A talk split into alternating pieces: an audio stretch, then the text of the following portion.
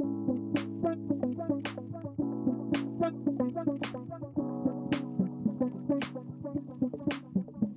you.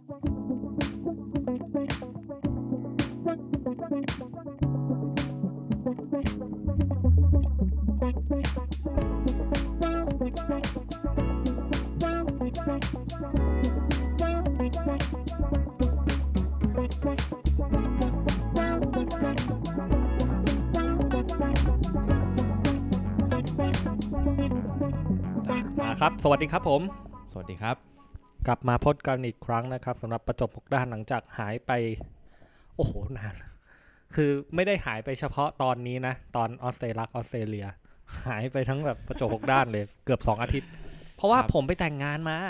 แต่งริมทะเลพี่ไปแต่งงานมา บอยก็ไปเล่นดนตรีอ่าให้ยินดีด้วยนะครับ ริมทะเลเลยใช่ไหมฮะ ริมทะเลเลย บรรยากาศดีมากครับ แต่สุก็ดเหนื่อยครับมากบรรยากาศเช่นกัน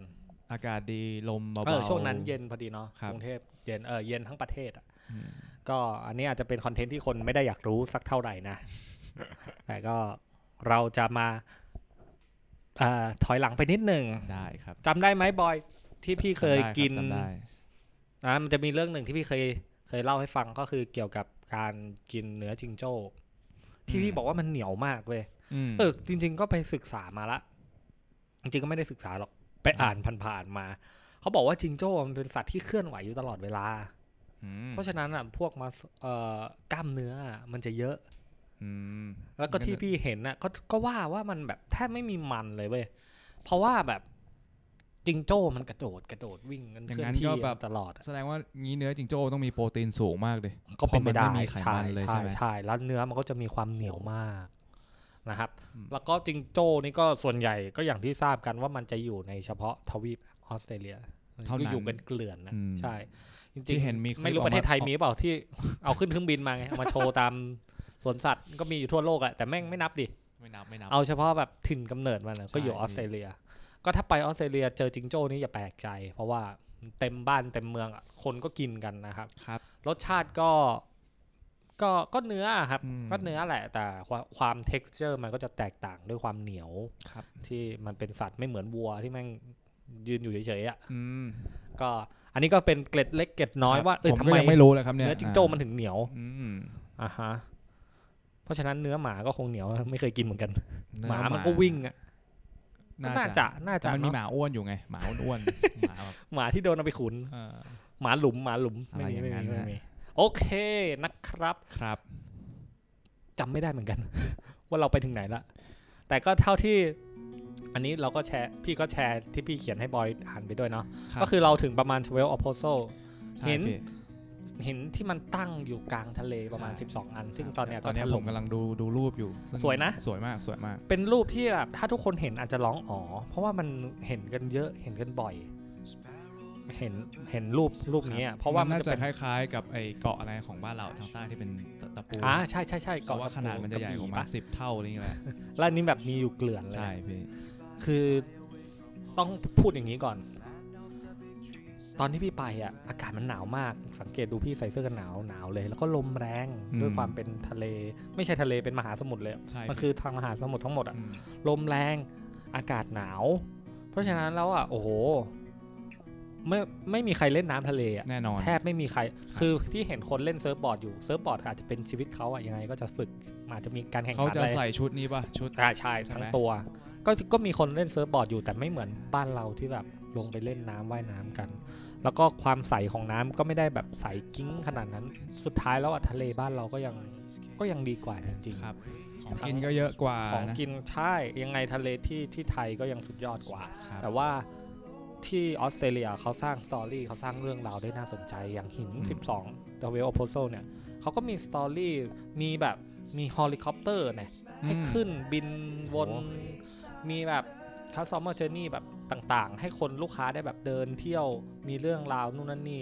เป็นแบบ trekking hiking ได้แบบอย่างดีมาก เดี๋ยวก่อนนะฮะ เมื่อกี้พี่บอกว่าเขาสร้างความน่าสนใจใช่ไหมอะอย่างเอาแบบอย่างพี่ยังไม่เคยไปเลย ใช่ สมมติคนในฐานะที่คนไม่เคยไปแล้วเห็นเนี่ยเห็น สถานที่เนี้ยเรารู้สึกตื่นเต้นหรือว่าเรารู้สึกมันจูงใจเราในจุดไหนเราถึงอยากไป เพราะพี่ว่าเขาสร้างความน่าสนใจของสถานที่อย่างเงี้ย คือต้องยอมรับนะว่าตอนที่ไปทเวลเอ้ยไป Great Ocean Road ตอนแรกเนี่ยอืมก็อย่างที่เกริ่นไว้ตอนแรก เพราะว่าเราเห็นภาพว่ามันสวยมากมันสวยทั้งถนนเลยอืมตั้งแต่ต้นจนจบทั้งทั้งที่ไม่มีอะไรเลย ทั้งที่ คือมันเป็นเส้นทางธรรมชาติอะทั้งใช่ทั้งที่แบบมันก็ไม่ได้มีแบบห้างสรรพสินค้าไม่มีอะไรเป็นเมือง คือตอนแรกที่เราไปเราไม่ได้คาดหวังว่ามันจะเจออะไรที่มันแบบสวยงามมากมายหรอก แต่ว่าพอไปถึงจริง ๆ เฮ้ยมันมันยิ่งกว่าที่เราคิดไว้เว้ยหมายถึงธรรมชาตินะ ที่มันแบบสวยงามว่ามันอลังการจริง ๆอะภาพที่เราเคยเห็นในประเทศไทยกับภาพที่เห็นแบบออสเตรเลียมันต่างกันเยอะมากเลยก็อย่างไอตัว12 Apostle เนี่ยที่เราเห็นเนี่ยโอ้โห มันสุดลูกหูลูกตาความใหญ่ความอลังการของมัน มันมันอธิบายยากอะ่ะมันครับ จะให้ไปเปรียบเทียบว่าไหนดีกว่ากันนี่ยิ่งไม่ได้เลยที่ไทยก็มีดีอีกแบบหนึ่งมที่ออสเตรเลียคบก็มีดีอีกแบบหนึ่งมันก็เลยเป็นแบบความรู้สึกที่เขาเรียกว่ามันช็อกช็อกในความแบบ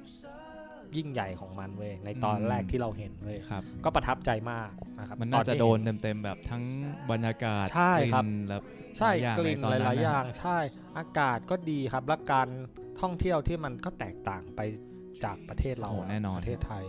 ก็เลยกลายเป็นแบบ เออ สนุกดีตอนไปถึงที่ คือตอนไปถึงที่ทเวลโอโพโซเนี่ย คือเราก็รู้อยู่แล้วแหละ ว่าอันนี้ก็เป็นหนึ่งใน เขาเรียกว่าหนึ่งในจุดหมายของคนที่มา Great Ocean Road อยู่ละมร้อยทั้งร้อยอะถ้ามา Great Ocean Road ยังไงก็ต้องจอดที่นี่ เพราะว่ามันเป็นครับทางที่ต้องผ่านอืมทางบังคับอยู่แล้วนะครับเหมือนให้ไปผ่านเชียงใหม่ต้องไปดอยสุเทพอะไรอย่างเงี้ยใช่คืออุ้ยพี่ว่าดอยสุเทพนี่มันยังไม่ใช่ทางผ่านนะถ้าไปเชียงใหม่มัน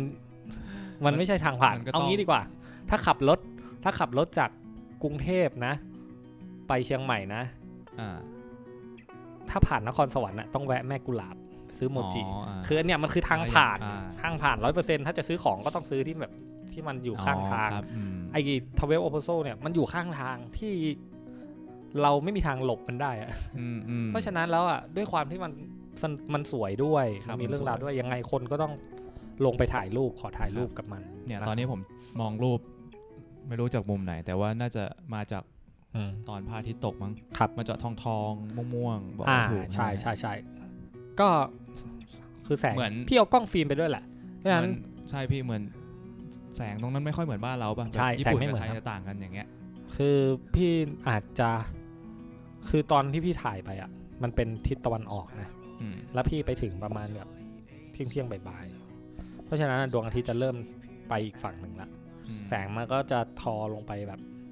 มันไม่ใช่ดวงอาทิตย์ตกไงที่แบบแสงแสงสีทองมันจะมาไม่ใช่ อันนี้แสงมันจะเป็นอีกแสงหนึ่ง แล้วแล้ววันนั้นทั้งวันอะ ก็อย่างที่พี่บอกอะช่วงนั้นมันเป็นช่วงหน้าฝน เมฆมันก็จะเยอะอืมอืมพี่ก็ไม่รู้ว่าคแบรับบเข้าใจชั้นบรรยากาศมันเป็นยังไงแล้วมันก็ทำให้แสงมันลมแรงด้วยใช่แสงมันก็เท่ดีแสงมันก็ คือเราต้องยอมรับนะว่า ว่า แต่ละประเทศอะ ก็จะมีมีภูมิประเทศภูมิอากาศที่แตกต่างมันก็กันเป็นเสลน่มห์ที่ต่างกันไปใช่ใช่สีอืม color ต่างๆ ในประเทศไทยในประเทศออสเตรเลียพม่าญี่ปุ่นอังกฤษใช่ใช่จีนอะไรก็ก็แตกต่างเว้ยผมรู้สึกว่าต้นไม้หรือว่าพืชเนี่ยทางบ้านเราเนี่ย Southeast Asia เนี่ยครับจะมีสีเข้มสีเขียวอืมชุ่มกว่าใช่ฝั่งนู้นใช่ฝั่งนู้นมันจะใช่แห้งๆเลยซีดๆนะด้วยความที่ออสเตรเลียมันก็ทะเลทรายเกือบเกินครึ่งหนึ่งประเทศอะอ่าประเทศเขาแห้งแล้งเพราะฉะนั้นแล้วอะ เนี่ยต้นไม้ก็แทบจะแบบแห้งๆหน่อย ไม่ค่อยมีน้ำอะไรประมาณนี้ แต่ถามว่ามีสีเขียวไหมก็ก็ต้องไปเป็นจุดที่เป็นคล้ายๆโอเอซิสมันจะเขียวเขียวเข้มๆอย่างนั้นไปอะใช่ใช่ใช่คนละคนละเฉดอืมกับประเทศไทยเลยอ่าฮะอันนี้ก็ถึง Twelve Apostles แล้วใช่ไหมก็เดินไปกับคุณลุงคือขึ้นมาจาก Gibson Steps เนาะตอนแรกอืมEP ที่แล้วเราไปพาไปเที่ยว Gibson Steps ตอนนี้ก็ขึ้นมาแล้วก็มาถ่ายรูป Twelve Apostles ก็อย่างที่บอกแหละว่าแบบ เราทั้งสามอะคือมีทั้งคุณลุงมีทั้งพี่ แล้วก็มีผู้หญิงที่ชื่อคิมเบอร์รี่นะที่พี่แต่งครับตั้งให้คุยสนุกคุณลุงนี่แบบเหมือนเป็น Google เวอร์ชันมีชีวิตอะด้วยความอายุเยอะแล้วอายุเยอะแล้วเนาะแล้วก็เป็นผู้นำในทริปนี้ คือเวลาคุยกับแกแล้วแบบมีความสุขมีความสุขอะเวลาถามอะไรนะ คุณลุงก็จะแบบพยายามตอบตอบได้บ้างไม่ได้บ้าง จนมันมีคำถามหนึ่งเว้ยที่พี่แบบก็เลย ก็ถามตรงๆแหละว่าแบบเอ้ยลุงเนี่ย จีบเมียไง นี่ถามตรงๆเลยนะครับแบบมีแฟนสมัยนั้นอะจีบแฟนจีบเมียยังไงสมัยนี้ผมแบบใช้ไลน์ใช้อะไรนะ ลุงก็บอก เฮ้ย ของลุงเนี่ย คือพี่ก็ คือเขาเป็นคนเยอรมันเว้ยแล้วไม่ใช่ภาษาอังกฤษเป็นภาษาหลักอ่าเว้ยเพราะฉะนั้นการสนทนาก็จะแบบ ยากๆหน่อยอะพี่จะฟังสำเนียงเขาไม่ค่อยออก คือเขาพูดอังกฤษเขาพูดภาเขาพูดภาษาอังกฤษอ๋อเพราะทั้งสามคนเนี่ยพูดภาษาอังกฤษหมดเลยโอเคแต่ว่าของคิมเบอรรี่ก็เป็นเนเธอร์แลนด์ใช่ไหมอืมเขาก็จะพูดได้พูดพูดได้ดีกว่าลุงของคุณลุงนี่เป็นเยอรมันสมัยก่อนเลยด้วยซ้แข่งโป๊กเลยำใช่ก็ก็พูดภาษาอังกฤษแต่ก็พูดแบบฟังยากนิดหนึ่งไม่รู้ครับว่าพี่พี่มาฟังมาถูกหรือเปล่านะ พี่ก็ถามเขาไว้ว่าเออ ลุงจีบเมียไงเนี่ย คุณลุงก็บอกว่า คุณลุงเนี่ย เป็นลูกชายคนที่สองเว้ยลูกชายคนที่สองนะครอบครัวทำฟาร์ม มีฐานะที่ดีเลย ในสมัยนั้นสมัยนั้นเขาทำฟาร์มทำสวนอะไรอ๋อะอโอ้ยมีอืมที่มีอะไรที่เยอรมันก็ปศุสัตว์อะไรอย่างงี้ป่ะก็ไม่รู้เหมือนกันทำฟาร์มอะไรเขาบอกว่าฟาร์มอะอืมโอเคเท่าที่จำได้นะ แต่ว่ามันมีประประเพณีเว้ยประเด็นคือมันมีประเพณีประเพณีหนึ่งเว้ยประเพณีหนึ่งที่ที่ที่เยอรมันเว้ยเขาบอกว่ามันเป็นแบบสิทธิ common law หรือว่าแบบบุตรคนแรกอะลูกคนแรกอะ first born อะลูกชายคนแรกที่เกิดมา บุตรชายคนแรก ต้องเป็นผู้ชายเท่านั้นหรือเปใช่ล่าลูกชายคนแรกอะ จะได้มรดกทั้งหมดไปฮะจริงดิโคตรเชี่ยเลยไม่ต้องมาแบ่งให้เสียเวลา ถ้าสมมุติแบบมีลูกเป็นสิบคนนะ แล้วลูกชายมาเอ้าเกิดคนที่หก คนที่หกแม่งได้ทรัพย์สินไปทั้งหมด เป็นผู้หญิงอ๋อที่เกิดมาก่อนโอเคก็ไม่ได้เข้าใจอะไรอ่ามันในพระคัมภีร์ก็มีมั้งแบบบุตรหัวปลีอ่าอะไรมาเรื่องบุตรหัวปลีแต่ว่า โอเค ถ้าอย่างนี้มันก็ไม่ต้องมีพินัยกรรมไม่ต้องมีอะไรอ่ามาไม่มีกำหนดไม่มีเป็นเรื่อไม่งมีเป็นราวไม่มีเลย ก็เป็นประเพณีอยู่แล้วประเพณีอยู่แล้ว ลูกชายคนแรก ก็เอาทรัพย์สินแต่ไม่ใช่ทุกอย่างปไม่ใช่กฎหมาย ไม่ใช่กฎหมายคืเป็อนปจะระเพณีให้ไม่ให้เฉยๆก็ได้ แต่ว่าเป็นใช่ประเพณีโอเคใช่เป็นประเพณี ซึ่งสมัยนั้นอะ คุณลุงแม่งเกิดมาเป็นลูกคนที่สอง ทั้งที่บ้านโคตรรวย ก็อย่างที่บอกก็ทรัพย์สินทั้งหมดก็กลายเป็นของพี่ชายไปหมดเลยนะครับ ก็สุดท้ายแล้วอะ ก็อย่างที่บอกคุณลุงแม่งต่อให้จะช่วยงานหนักมากมายแค่ไหนก็ไม่ได้สมบัติสักนิดหนึ่งเลย สุดท้ายคุณลุงก็หนีมาไว้ที่เมืองโคโลนอ่าหนีมาทำงานที่เมืองโคโลน เคครัยบได้ยินเมืองนี้ไหมเคยได้ยินโคโลเคยได้ยินโคโลน แล้วก็มาเจอเมียนั่นแหละอ่าเจอเมียที่โคโลน แต่สมัยก่อนเนี่ยติดต่อกันลำบากลำใช่บากมากไม่ค่อย แล้วลุงก็ไม่ค่อยจะมีตังค์ด้วย อืม เพราะว่าออกมาแล้วไง วิธีจีบอย่างเดียวก็คือไปรษณีย์สมัยนั้นโอเคมีไปรษณีย์นะเขียนจดหมายเอา อ่า แล้วก็บอกว่า ทุกครั้งที่เมียส่งจดหมายมาถึงเขาเนี่ยแม่งดีใจยิ่งกว่าได้ได้หุ้นขึ้นราคาอีกอะมันไม่เหมือนสมัยนี้ที่แบเข้าบใจรวดเร็วนะ ส่งข้อความมาเออแป๊บเดียวก็เออมันเดี๋ยวนี้มันสักอ่าพักมันก็สบายสักพักมันคือคือจำความรู้สึกแรกที่จีบสาวได้ไหมแบบ สมัยก่อนแค่แบบมีข้อความจากเขามาหรือว่าเขาขึ้นสีเขียวใน Facebook นี่ก็แบบโอ้ยรอละรอละอันแต่นั้นอันนั้นมันยังเป็นยุค อันนั้นยังค่อนอัข้านงนี้จะยุรุ่คงใหม่เรืองยุค MSN น่ะยุคอ่ายุคเอเนติดดิ้งติดดิ้งอ่าติดดิ้งเห็นอะไร Facebook ก็มีสีเขียวที่แบบเขาเมื่อก่ออนอนไลเมื่อก่อนน์อยู่ แต่สมัยก่อนมันไม่บอกนะเว้ยอ่ามัมันต้องรอบุรุษไปรษณีใช่ย์ใช่ที่เป็นฮีโร่เท่านั้นน่ะแล้วเขาก็แบบโหไปรษณีย์ถ้ามาจากสาวถ้ามาจากแฟนเมียเขาคนนี้เท่าไหร่โอ้โหเขาดีใจมาก สุดท้ายเขาก็ได้คบกันนะครับแล้วก็ช่วงแรกๆก็ลำบากแหละ แต่ว่าหลังจากเนี่ยเขาหลังจากนั้นเขาก็สบายขึ้น คุณลุงเนี่ยมีตังค์นะครับ แกก็เลยคิดว่าในหนึ่งปีเนี่ยแกจะต้องไปเที่ยวอย่างน้อยหนึ่งครั้งอือฮึนะครับ เที่ยวที่ไหนก็ได้ทั่วโลกนะครับ อย่างปีที่ผ่านปีปีที่พี่เจอเขาอะ่ะ ก็คือเขาอะ่ะไปเที่ยวที่ออสเตรเลีย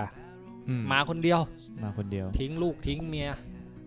ลูกอยู่โตเกียวมั้งคนหนึ่งอยู่โตเกียว คนหนึ่งอยู่ที่ไหนไม่รู้จำไม่ได้ ก็คือ 30 ปีมาเนี่ยแกเที่ยวทุกที่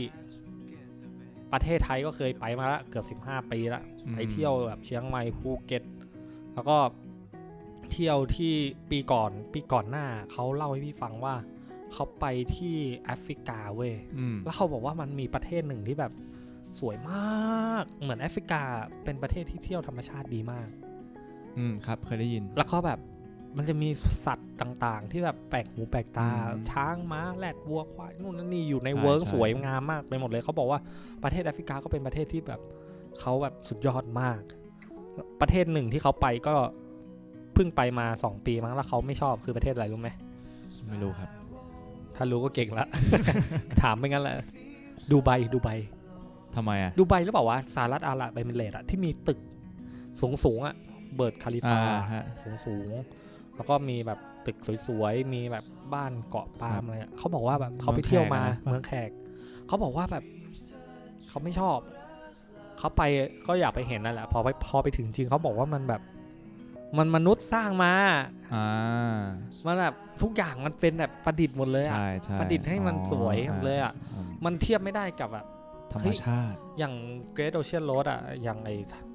ไอทเวลโอ p โซอะ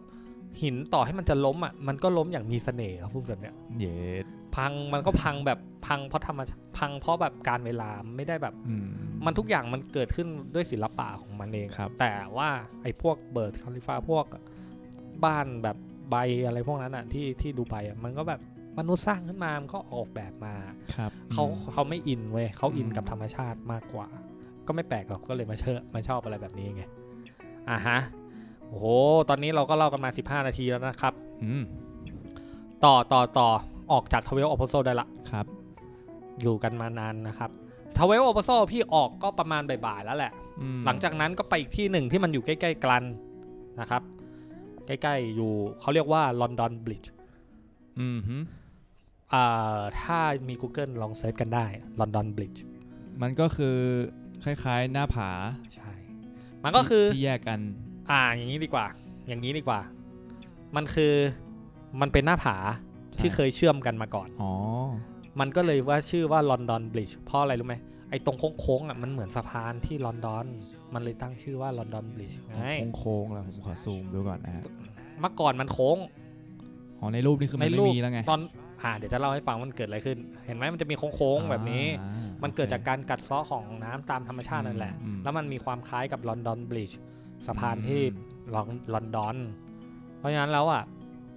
เขาก็เลยตั้งชื่อว่าลอนดอนบริดจ์แต่ว่าที่เนี่ยในปี 1990 เกือบ 30 ปีละครับ ส่วนเชื่อมอยู่ดีมันก็พัง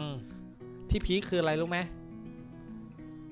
เมื่อก่อนนะคนสามารถเดินไปเที่ยวอีกฝั่งได้ คนไปเที่ยวอืมตรงปลายสะพานได้ครับ ที่พีคคือมันพังขณะที่มีคน เดินเที่ยวอีกฝั่งหนึ่ง พี่ไปอ่านประวัติมาด้วยโคตรตลกโคตรตลก ประมาณคือมันไปเที่ยวกันสองคนเว้ยไปเที่ยวกันสองคน คือ เหมือนเป็นผู้ชายกับใครสักคนกับลูกอะไรประมาณเนี้ยแหละจำไม่ได้แล้ว แล้วก็เดินไปเที่ยวเว้ยตอนแรกเว้ยเดินเดินเดินข้ามไอตัวที่เป็นแบบส่วนที่มันพังไปแล้วเว้ยลูกมันก็เหมือนทักมั้งว่า เนี่ย ได้ยินเสียงอะไรก็ไม่รู้อะพ่อแบบได้ยินเสียงอะ ได้ยินเสียง แล้วพ่อมันก็แบบประมาณว่าเฮ้ยไม่มีอะไรหรอกไปไปไปไปไอ้ฟังสักพักหนึ่งเว้ยพอไปถึงตรงกลางพอดีเว้ยอยูดีๆก็อืมแล้วเปิดแบบอย่างกับมันถล่มมาแรงมากอ่าอะเข้าใจถล่มฮะหนักมากอะแล้วก็เกิดอะไรขึ้นรู้ไหม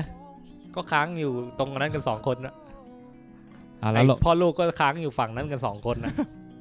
อ่าไม่ไม่แต่ยุคยุคนั้นมันมีเฮลิคอปเตอร์แล้วไงเศร้าเลย แต่ก็ต้องรออยู่ดี ก็ต้องรอก็ลองรอเฮลิคอปเตอร์มารับ ครับก็ไปก็คิดภาพไปว่าลมตีขนาดนี้ เรื่องจริงนะเรื่องจริงนะมันมันจะมีมันจะมีตอนพี่ก็ไปเว้ยมันก็จะมีป้ายประวัติบอกเว้ยว่ามันเกิดอะไรขึ้นบ้าง ที่นี่ที่นี่ที่นี่เว้ยมันพลักพังมาตอนไหนมีใครแบบติดอะไรบ้างน่าสนใจอะไรน่าแบบสนใจเออนั่นแหละ ก็ประมาณนี้นะครับที่ London Bridge ก็ ก็ก็ติดอยู่สักแป๊บหนึ่งไปติดอยู่ที่พี่ก็ไปติดอยู่ที่ London Bridge ก็มันสุดท้ายมันเริ่มมันเริ่มเอียนละแบบ ก็ก็ก็ไม่รู้จะไปเที่ยวอะไรละอืมก็เลยแบบบอกคุณลุงว่าเออไปกันเถอะไปกันเถอะ สุดท้ายก็ขึ้นรถกันอากาศก็เย็นๆนะ แล้วก็ไปเจอเมืองเมืองหนึ่งเว้ยชื่อ Port Campbell เมืองเนี่ยถ้าสมมุติใครไปเที่ยวอะ ก็แนะนำอยากให้ลองเที่ยวดู เพราะว่ามันจะมีเวิ้งที่แบบมีชายหาดเล็ก ๆ เหมือนกรีกเลยสวย แต่พี่อะไม่ได้ถ่ายไว้เว้ยไม่ได้จอดด้วยอืมเพราะว่าลุงแม่ง แม่งไม่จอดเว้ย เป็นเมืองที่แปลกดี จริง ๆ ตอนนั้นอะน่าแต่ผมจอดเห็นมาแล้วก อะผมเจอแล้ว เคยเห็นใช่ไหมใน Port Campbell ใช่ใช่ใช่มันสวยมากครับ สวยมากพี่อะเป็นพี่พี่อยากจอดมากเลยเว้ยแต่ลุงบอกว่า เฮ้ย เดี๋ยว ตอนเนี้ยมันบ่ายแล้วเว้ยมันบ่ายแล้ว ถ้าเราจอดอีกอะเราต้องไปส่งส่งคิมเบอร์รี่อะที่เมืองปลายทาง แล้วเราต้องตีรถกลับไปที่เมลเบิร์นอืมเราจะไม่ทัน ครับ เพราะว่าลุงอะเหมือน จะไม่กลับทางเดิม ลุงจะกลับทางใหม่ที่ชื่อว่า inland ก็คือถ้าจะให้พูดง่าย ๆนะครับ ตัวของ Great Ocean Road อะมันโค้งเป็นโค้งครับเลาะไปตามทะเลใช่ไหม ส่วนอืม inland เนี่ยมันตัดเป็นระยะขจัดเลยตรงๆเข้าเมืองอ๋อเพราะฉะนั้นอะโดยปกติแล้วคนทั่วไปอะถ้าอยาก ถ้าอยากไปเมือง Warrnambool หรือว่าไปเมืองอื่นๆเขาจะใช้ inland กันอืมเขาไม่ได้อยากเที่ยวเกร t โอเชียนโรดซะหน่อยเกร t โอเชียนโรดเป็นเส้นทางแบบท่องเที่ยวไงอืมสวยอืมๆแต่ inland อะเป็นเส้นทางแบบเอาไว้โดยสารจริงอืมๆเขาก็เลยแบบอ่าโอเค เดี๋ยวคุณลุงคุณลุงบอกว่าเนี่ยเรายังไม่รู้เลยว่า เราจะไปถึง Warrnambool กี่โมงแล้วเราจะกลับเข้าเมืองเมลเบิร์นได้กี่โมงเพราะฉะนั้นแล้วอะแนะนำว่าให้รีบนะครับอืมลุงก็เลยแบบครับก็ขอไปส่งเอ่อ คิมเบอร์รี่ที่ Warrnambool เลยนะคครับซึ่งระยะหลังๆของหลังจากออกจาก Port Campbell ไปแล้วอะ ส่วนสุดท้ายมันก็จะเป็นฟาร์มวัว ฟาร์มควาย ฟาร์มแบบ ควายไม่น่าจะมี ฟาร์มวัวนมฟาร์มอะไรอะอ่าฮะแล้วตอนที่พี่ผ่านก็เริ่มเย็นๆแล้ว เห็นวัวเดินกันมาเป็นเส้นเลยมีสมีวยแพะมีแกะไม่อะไรไหมเห็นแต่วัววัว แต่วัวสีมันสวยนะแบบวัวนมสวยๆเลยเดินอยู่ข้างทางแล้วก็เป็น เป็นแบบต้นไม้สูงๆแบบต้นที่เรียงไว้คล้ายๆ ต้นสนอะสนสูงๆสวยๆครับอากาศเย็นๆอะไรประมาณเนี้ยอันนี้อืมช่วงเย็นๆส่วนท้าย สุดท้ายมันก็เริ่มแบบเริ่มตีเข้าเมืองละเราก็อืจะมไม่เห็นทะเลอีกต่อไป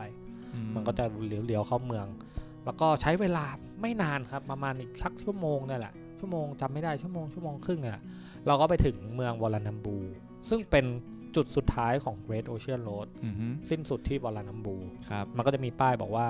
Goodbye อะไรสักอย่างเนี่ยจำไม่ได้อืละมเราก็ไปส่งเอ่อคิมเบอร์รี่ที่ Warrnambool ครับซึ่งก็เป็นเมืองสุดท้ายนะครับอืมไอตัว Warrnambool ก็เป็นเมืองที่ค่อนข้างใหญ่เลยนะ พี่ไม่แน่ใจว่า มันอาจจะเป็นเมืองที่รถไฟผ่านด้วย รถไฟต้องมาผ่านแบบรถไฟมันจะไปแบบลงไปที่ SA อ่า SA South Aus South Australia ก็จะเป็นแบบเมืองที่ใหญ่เหมือนกัน เพราะฉะนั้นมันต้องไปผ่านเมืองนี้ไง เมืองนี้ก็เลยเติบโตนิดหนึ่งใหญ่ใช้ได้เลยครับผมแล้วตัวคิมเบอร์รี่เองก็บอกว่าโอเค เดี๋ยวคิมเบอร์รี่จะเที่ยวที่นี่อืมต่อ ก็ยังไม่รู้ว่าจะไปนอนที่ไหนครับแล้วเดี๋ยวจะไปหาเองอืมสุดท้ายก็ลงรถ ก็เดินไปเปิดประตู เอ้ย เปิดกระโปรงรถให้คิมเบอร์รี่ยกกระเป๋า ภาพภาพที่จำได้ก็คือแบบ พี่กับคุณลุงไว้ยืนยืน ยืนพิงกระโปรงรถด้วยคุณลุงแม่งก็ถือบุหรี่ออกมาสูบคิมเบอร์รี่แม่งก็ค่อยๆเดินข้ามถนนไปแล้วก็เดินข้ามถนนไปอีกฝั่งหนึ่งอะอือฮึเออ มันมีภาพอยู่นะเห็นไหมเห็นไหมเห็นภาพนี้ไหมพี่ก็จอดอยู่หลังรถกันนะแล้วก็คิมเบอร์รี่ก็เดินข้ามไปอีกฝั่งหนึ่งอ่าแล้วคิมเบอร์รี่แม่งก็เดินพอไปถึงอีกฝั่งหนึ่งเว้ยมันก็หันมา bye bye พวกพี่เว้ยครับประมาณแล้วมันก็พูดว่าอะไรเว้ยเฮ้ย ฉันแบบ I have อ่าสุดตีนทริปวิดยูอะก็คือแบบมัน มีช่วงเวลาที่ดีมากอ่า ๆ กับคุณมากอะอะไรประมาณคืเนี้ยประทับใจมากประทับใจมากอืมแล้วก็เขาก็เดินไปแล้วเราก็ขึ้นรถ ครับกลับไปที่อินแลนด์นะครับ ซึ่งเหลือเวลาอีกประมาณ 8 นาทีอะจะเล่าให้ฟังครับ inland inland เป็น เป็นเส้นทางที่พี่เล่าให้ฟังเนาะมันมันตัดเป็นระยะขจัดเข้าครับเข้าเมลเบิร์นเลย ก็ตอนนั้นก็ประมาณ4ี่โมงละใช้ inland ตัดเข้าไป คุณลุงเนี่ย พี่บอกเลยก็ได้ เป็นเป็นนักการเงินที่ที่เยอรมัน รวยมากมีหุ้นอยู่ในโคคาโคล่าหุ้นอยู่ในรถ BMW อะโหเป็นหุ้นส่วนนี่แหละรวยรวยเลย รวยเลยครับ ก็มีบริษัทการเงินมีหลายอย่างอะมีเยอะแยะไปหมดเลย ก็ถามคุณลุงว่า เนี่ย คุณลุงเราจะกลับกันละ คือเราอะสองคนเนี่ย มีโทรศัพท์ แต่แม่งไม่มีคลื่น ทั้งคู่เลย แล้วไอ้คุณลุงแม่งก็แบบ ไม่ใช้โทรศัพท์อยู่แล้วนะคืออาเป็นโทรศัพท์แบบไม่ใช่สมาร์ทโฟนอะ เป็นโทรศัพท์ปุ่มกดป่ะ ซื้อมาทำไมก็ไม่รู้อะเออ เอาไว้ติดต่อกับใครไม่รู้มั้ง แต่เวลาจะต้องคุยแต่เขาไม่ใช่ดู map ไม่ได้ ส่วนพี่สมาร์ทโฟน ดู map เชื่ออะไรไม่ได้เลยทำอะไรไม่ได้เลย จริงๆ มันอาจจะดูได้นะ แต่แบบมันต้องมีอินเทอร์เน็ตอะมันมันมันมันแน่นอนมันอะไรไม่รู้อะตอนนั้นมันทำไม่ได้เว้ย แล้วก็ดูตามป้ายอย่างเดียวเว้ยครับดูตามป้ายว่า เอ้ย มันจะมีคำว่าอินแลนด์เว้ย แล้วก็สวนกลับไปเว้ย แต่สักแป๊บหนึ่งเว้ย สักแป๊บหนึ่ง คุณลุงแม่งก็เลี้ยวแบบเลี้ยวซ้ายเว้ย คือปกติแล้วถ้าสมมุติเราตรงไปอะ เราก็จะตรงไปอย่างเดียวเลยใช่ไหมใช่ตรงไปอย่างเดียวเลย แล้วอยู่ดีเว้ยคุณลุงเหมือนเข้าไปในเมืองอะไรสักแป๊บอยู่ดีแม่งก็เลี้ยวซ้ายออกนอกเมืองไปคือเว้ยไม่ได้ปรึกษากันเลย ไม่ปรึกษาด้วยไม่ปรึกษาพี่เลยเย็นแล้วแบบ มันเหมือนงี้ ทันทีที่คุณลุงแม่งตัดสินใจเลี้ยวซ้ายไปอะ เคยฟังครูฟาเรนไฮต์ไหมไม่เคยพี่มันจะเป็นเพลงใสๆไหมตอนช่วงแบบเพลงแบบสนุกสนุกๆเหมือนอยู่ดีตัดเป็น The Ghost Radio อะไอ้เหี้ยทันทีที่แบบเลี้ยวซ้ายออกไปอะ เลี้ยวซ้ายออกไปนะ ภาพเป็นอย่างนี้เลย ภาพเป็นอย่างนี้เลย อันนี้พี่ถ่ายมากับมือ มืดมืดแสงแบบเป็นภูเขาที่แบบอืมโดนโดนโดนเหมือพายุจะเข้ายังไงเหมือนสักพายุจะองเหมือนพายุจะเข้า เหมือนแบบเหมือนแบบดวงอาทิตย์ส่องตัดภูเขามาเหมือนเป็นแสงสุดท้ายอะอืมเออ แล้วแบบโอ้โห แล้วก็พอเลี้ยวออกไปนะ พี่ก็ถามว่า เอาจริงดิลุงจะไปจริงดิลุงอะเอาดิโตแล้ว โตแล้วกลัวอะไรบอกว่าเฮ้ยน่ากลัวว่ะซึ่งไม่รู้ด้วยว่าจุดหมายอยู่ตรงไหน ใช่เฮ้ยแม่งคุณลุงแม่งอะไรของมันวะตอนนั้นแม่งเริ่มแบบใจแบบดีแล้วคุณลุงแม่งจะเอากูไปไปไหนนู่นวะเออแล้วคุณลุงก็บอกเออเดี๋ยวเดี๋ยวจะพาไป พาไปเที่ยวที่แบบ คนอื่นยังไม่เคยเห็นซึ่งเราจะต้องไปม่เคยเห็นคุณลุงก็ไม่เคย คุณลุงเหมือนก็อยากไปแต่แบบ ก็ไม่แปลกอะคุณลุงแม่งแบบเที่ยวมาหลายปีแล้วอะเคยโดนขโมยที่อิตาลีด้วยมั้งโอ้แบโหบโดนเยอะ เนี่ยคุณลุงก็พาไปตอนนั้นพี่ก็แบบตื่นตื่นตระหนกเลยแล้วแบบจากที่แบบอินแลนด์ที่มันมีรถเยอะๆใช่ไหมครับรถมันเริ่มหายเว้ยรถมันเริ่มหายไปทีละคันทีละคันเว้ยอืมแล้วแบบจำได้ว่ามีครั้งหนึ่งที่เลี้ยวผิดแบบเลี้ยวผิดไปไกลมากเหมือน เหมือนมันต้องเลี้ยวขวา แต่เราเลี้ยวซ้าย เราวกกลับเพราะอะไรรู้ไหมมันเป็นป้ายมันเป็นป้ายเขียนว่าวอลลันบูอะคือมึงกำลังจะเลี้ยวกลับไปที่เดิมอะ โคตรเซ็งอะแล้วก็เลยก็ต้องยูเทิร์นกลับเว้ยแล้วแบบก็เลยยูเทิร์นกลับ แล้วประเด็นคืออะไรรู้ไหม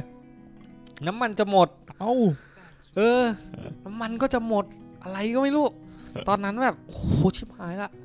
ทำไงดีวะ แล้วคุณลุงอยู่ดีก็บอกว่า believe me believe me เชื่อกู เชื่อกู ก็แบบโอ้กูฟังคำนี้มาบ่อยแล้วลุงทั้งกันน่ะ แล้วพี่ก็บอกว่าเฮ้ยควรหลงอะคุณลุงก็แบบ ไม่สนอะ ก็จะพาไป ก็จะพาไป สุดท้ายแล้ว สุดท้ายแล้วมันก็เขาเรียกว่าอะไรวะ ไปเจอไปเจอบ้านหลังหนึ่งเว้ย มันคืออย่างนี้ คุณลุงเหมือนจะเฉลยว่าแบบ คุณลุงอะ เคยทำงานเคยดู Google Map มา แล้วเหมือนคุณลุงบอกว่าถ้าเลี้ยวซ้ายอะคุณลุงจะไปเจอแบบ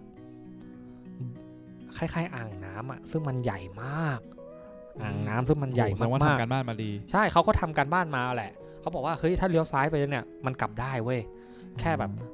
ถ้ามันไปอินแลนด์มันก็จะเป็นแค่เส้นทางเฉยๆ แต่ถ้ามาเลี้ยวซ้ายเราจะเห็นแบบอ่างน้ำใหญ่ๆ แล้วคุณลุงก็บอกว่าแบบเนี่ยรู้ไหมแบบที่ไหนมีอ่างน้ำอะที่นั่นมีชีวิต เย่อ่าอ่เราก็จะไปดูจริงๆบ้านเมืองอะไรแถวๆนั้นกันว่ามันเป็นยังไงบ้าง คือในใจก็คิดว่าเอามันจะคงจะมีหมู่บ้านใช่ชุมชนมีหมู่เล็กๆชมให้ดูหมู่บ้านมีอะไรให้ดูเราก็จะไปอ่าไซต์ซีอิงกันแบบนั้น ซึ่งซึ่งปรากฏว่า พอไปถึงที่ที่คุณลุงบอกว่ามีน้ำเยอะๆอะคุณลุงคุณลุงก็เริ่มหน้าเสีย เพราะว่า เพราะว่าแบบคุณลุงแบบประมาณว่าแบบ มันควรจะมีน้ำแล้วสิว่ามันควรจะมีน้ำแล้วสิถ้าเลี้ยวมาถึงตรงนี้มันควรจะมีน้ำแล้วสิมันควรจะมีน้ำแล้วสิแล้วสักแป๊บหนึ่งเว้ยก็แบบเพิ่งจะมาสังเกตว่าน้ำมันแห้งมากเว้ยแห้งจนแทบไม่เหลืออะไรแล้วอะแบบแห้งถึงขนาดแบบหญ้าแห้งขึ้นได้อะหญ้าแห้งเต็มไปหมดเลยอะเดี๋ยวทั้งทั้งที่ตอนนั้นมันคือหน้าฝนใช่ไหมใช่ ตรงนั้นก็แบบอ่างน้ำก็ไม่มีน้ำเอ้ามันเป็นอ่างน้ำที่ใหญ่มาก ก็แบบสักแป๊บหนึ่งไว้ยคุณลุงว่าแบบเริ่มชะลอชะลอชะลอชะลอ แล้วก็จอดข้างทางเลยทำเลดีมากครับ หน้าบ้านล้างเลย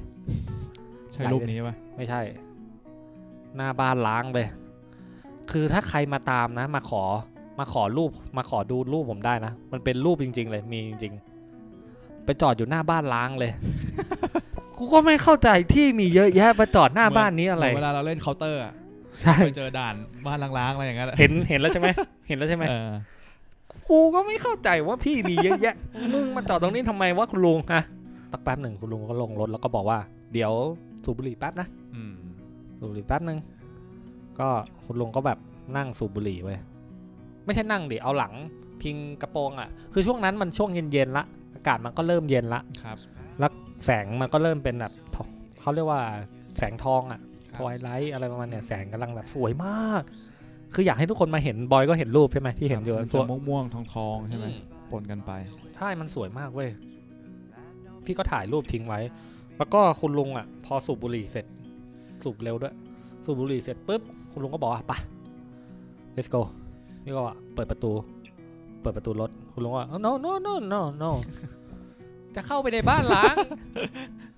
จริงอะจริง ก็บอกเข้าไปทำไมลุงเข้าไปทำไมคุณลุงก็ออกมาแล้วอะทำไมไม่ไปอะอ่าแล้วแบบ โอ้โหกูมาทำอะไรที่นี่วะคือแบบเป็นสาย adventure จริงๆอะแอใช่ดเวนเจอร์มากๆอะก็แบบสรุปสุดท้ายก็ต้องไป พี่ก็กลัว ไม่ได้กลัวแบบกลัวผีกลัวอะไรนะ คือกลัวแบบมันไปบุกลุกบ้านเขาอะเราก็ไม่รู้กฎหมายรู้อะไรของเขาใช่ไหมอืมนี่ก็ไปจอดอยู่หน้าบ้านเขาเว้ย แล้วแบบก็เดินเข้าไปผ่าฝ่าดงฝ่าอะไรเข้าไป แต่ดูจากสภาพแล้วไม่น่าจะมีคนอยู่นะไม่มีแล้วมันล้างแล้วมันล้างหมดแล้วหลังเนี่คายพี่ก็ต้องหลังคาพังประตูพังมี สังเกตดูมันจะมีแบบถังน้ำสองสองถังเลย เพราะว่าแบบเขาคงต้องเก็บน้ำไว้ให้ดีอะใช้แบบประหยัดประหยัดมาก ก็เดินเข้าไป ตอนแรกแม่งคุณลุงแม่งก็เดินไปเคาะประตูปั๊บแล้วก็ถามว่ามีใครอยู่ไหม ดูดูคุณลุง ตามมารยาทไงมีใครอยู่ไหม ถามอะไรของคุณลุงวะเนี่ย แล้วเอาแบบมันเงียบไม่มีเหรอ โอเค เดินไปด้านหลัง เข้าคือประตูด้านหน้ามันล็อกอ่าก็เข้าไปด้านหลัง ก็ตามไปแล้วพี่ก็แบบตอนที่จะเดินคือตอนตอนจะเดินเข้าไปด้านหลังอะเราจะผ่านหน้าต่างไว้เราก็แอบส่องเข้าไปแบบ มันไม่ใช่ที่ที่เราควรจะมาเลย ก็ไม่เข้าเข้าใจเว้ยอ่าฮะอะฮะก็เลยพาไปด้านหลังพาไปด้านหลังแล้วก็เข้าประตูเข้าได้ เข้าไปแม่งมีอยู่สองห้อง เป็นห้องนอนห้องรับแขก เออ ห้องครัวเป็นห้องเล็กๆอะ่ะอืมไม่อาจจะไม่นับเป็น เออ ก็นับเป็นห้องก็ได้เป็นสามห้องแหละครับมีห้องนอนห้องรับแขกแล้วก็ห้องครัวเล็ก ๆ อยู่ด้านหลัง ห้องน้ำอีกดิห้องน้ำอีกหนึ่งอืมนะครับ ก็เละๆอะไม่มีอะไรละข้างในนั้น ก็เท่าที่ฟังคุณลุงในฐานะคนที่มีอายุ เขาก็คงอธิบายว่าเอออันนี้อาจจะเป็นบ้านของคนแก่สองคน ที่อยู่กันแบบวาระสุดท้ายอะอืสมัยนั้นแล้วก็ แล้วก็พออยู่ได้สักแป๊บหนึ่งอะ ด้วยวัฒนธรรมของคนเมืองนอกอะ ถ้าคนที่เริ่มแบบไม่สามารถช่วยเหลือตัวเองได้ เขาก็จะเอาไปไว้แบบบ้านพักคนชราที่แบบใช่มีใช่ครับอะไรที่มันแบบดีๆสำหรับคนชราเดินขึ้นลงสะดวกอยู่สบายๆเขาก็ปล่อยนี้ไว้ลูกหลานเขาก็ไม่มาอยู่หรอก เพราะว่าแบบ บ้านเมืองมันเริ่มแห้งแล้งไปหมดแล้วอะครับเขาก็เลยแบบเออวิเคราะห์ว่าเออน่าจะเป็นแบบเนี้ยแหละ ก็คือก็ปล่อยทิ้งร้างไว้ทั้งที่จริง ๆ บ้านโคตรแพงนะบ้านในที่ดินที่ออสเตรเลียโคตรแพงมากเลยก็ก็แถวๆนั้นอะปรากฏว่าก็ล้างกันเต็มเลยอะอันนั้นอาจจะเคยเป็นเมืองแล้วก็ด้วยภูมิประเทศที่แบบน้ำมันค่อยๆหายไปแล้วเมืองมันอยู่ไกลจากความเจริญมากๆอะอืมฮึสุดท้ายแล้วคุณลุงก็พาพี่ออกมา อืม ก็สนุกดีก็ไปเที่ยวบ้านร้างหลังนี้ก็ ก็ happy นะสรุปสุดท้ายการที่แบบเราได้ไป inland น่ะก็ทำให้พี่เห็นอะหลัก ๆ เลย เห็นบ้านเมืองที่มันมันแบบมันหายไปแล้วอะหนึ่งเห็นสภาพสภาพเมืองของออสเตรเลียที่เป็น suburb แบบเป็นแบบบ้านนอกบ้านนอกจริง ๆอะครับเป็นยังไง เห็นรถไฟด้วย รถไฟวิ่งขนานกันไปก็มีอืมฮึแล้วสุดท้าย ก็ก็ลุ้นกันลุ้นอย่างที่พี่บอกน้ำมันเกือบหมด ก็หาจนเจอก็ต้องถามคนแถวนั้นว่าแบบปั๊มที่ใกล้ที่สุดอยู่ตรงไหน กว่าจะหาคนเจอก็ยากด้วยตอนนั้นนะ แล้วก็โอ้โหตอนจะเข้าเมือง ตอนจะเข้าเมืองนี้ก็ เห็นคือเหมือนถ้า อันนี้พูดอันนี้แอบเหมือนกรุงเทพตอนจะเข้าเมืองเมลเบิร์นนี้เหมือนตรงตอน เราขึ้นสะพานพระรามพระรามเก้าเลยอะสะพานใหญ่ๆ ข้ามแม่น้ำใหญ่ๆ ที่เมลเบิร์นแบบเออตอนนั้นแบบรถเยอะรถอะไรไปหมดละอืมก็ใกล้เมืองเข้าไปเรื่อยๆ จอดอมสรุปสุดท้ายก็ไปถึงเมลเบิร์นได้นะครับ แล้วเดี๋ยว EP หน้าเดี๋ยวเราจะมานั่งคุยกันว่าในเมลเบิร์นในตัวเมืองเมลเบิร์นพี่ทำอะไรบ้างนะครับได้ครับ ก็หมดซีรีส์ของ Great Ocean Road ไปอย่าง ไปอย่างตะกุกตะกัก เมามันเลยดีครับสนุกไหมบอย สนุกครับสนุกเนี่ยผมอ่านไปถ้าด้วยฟังไปด้วยถ้าดูรูปเนาะมันจะมันจะอินเนาะใช่พี่มันจะรู้ว่าพี่ไม่ได้โมนะไม่ได้โม้พี่ไปจริงๆพี่ไปจริงๆๆไหนมีหลักฐานเรื่องราวที่เกิดขึ้นเนี่ยเป็นเรื่องราวจริงครับๆแล้วก็สนุกมากนะครับเนี่ยตอนนี้ผมกำลังดูรูปอินแลนด์อยู่inland มันก็คือทะเลทรายดีๆนี่เองมันแห้งแล้งมากมันไม่มีอะไรเลยเฮ้ยบอย มันไม่ใช่ inland ร้อยเปอร์เซ็นต์ด้วย